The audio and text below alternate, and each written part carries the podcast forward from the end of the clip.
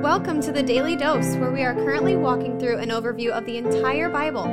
Join us today as we learn the story of Scripture and see God's redemptive plan through Christ from cover to cover.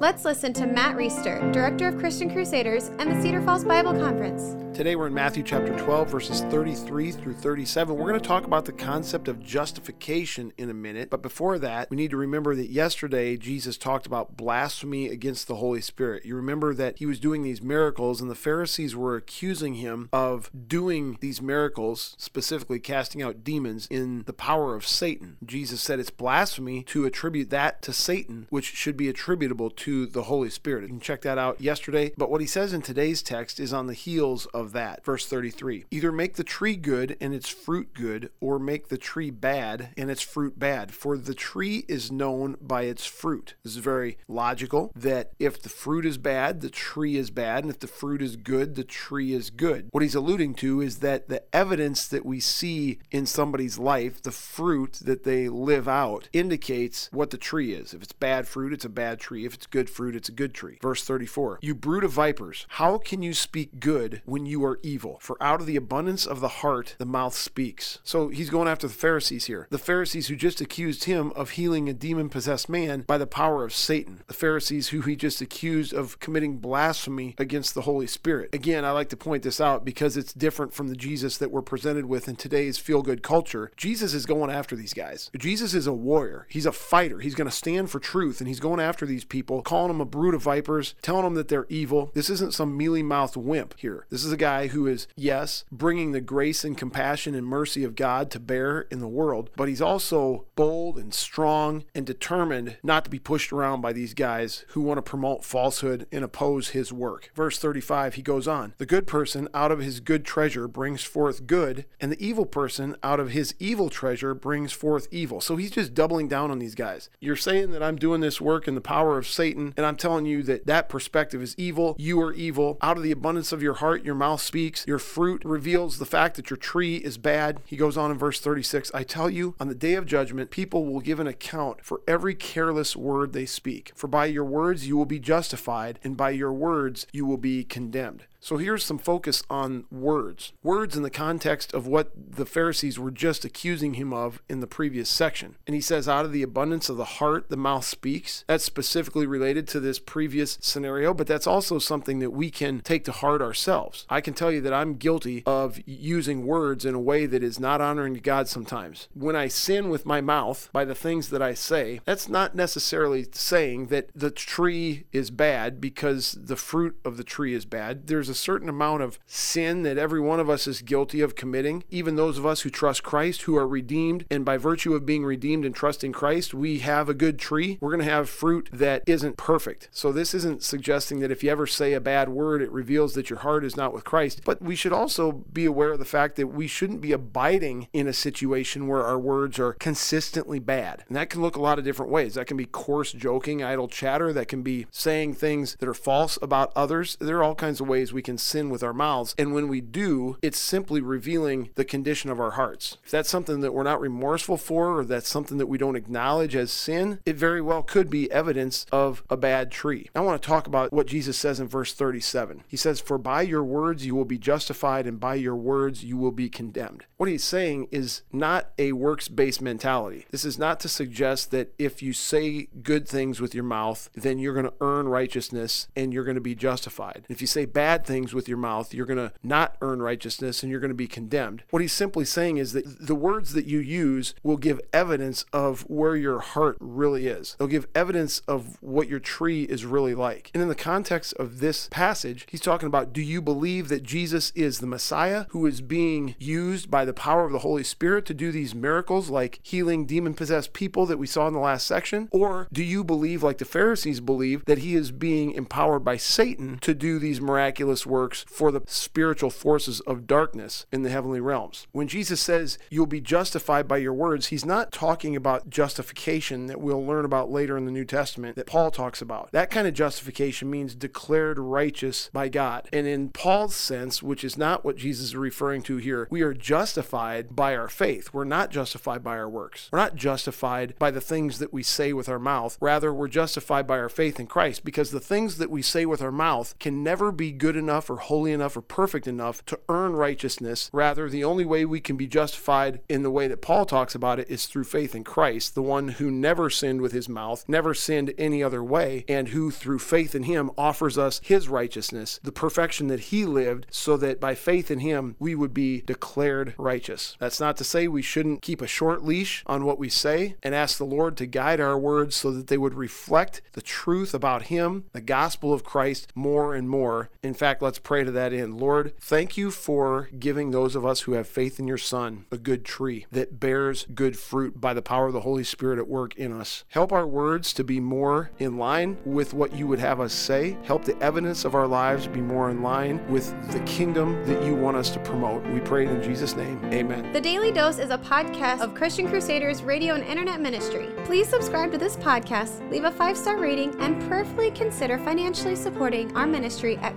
ChristianCrusaders.org, where you can also find our weekly 30 minute radio broadcast, which airs on stations around the world, and where you can listen to our Conversations podcast featuring inspiring interviews with interesting Christians.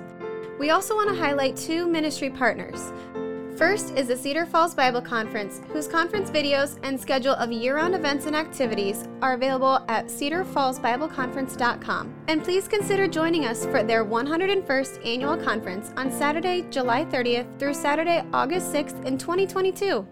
Second, if you or someone you know could benefit from an anonymous online Christian mentor, please visit issuesiface.com, which is provided by Power to Change Digital Strategies, our other ministry partner.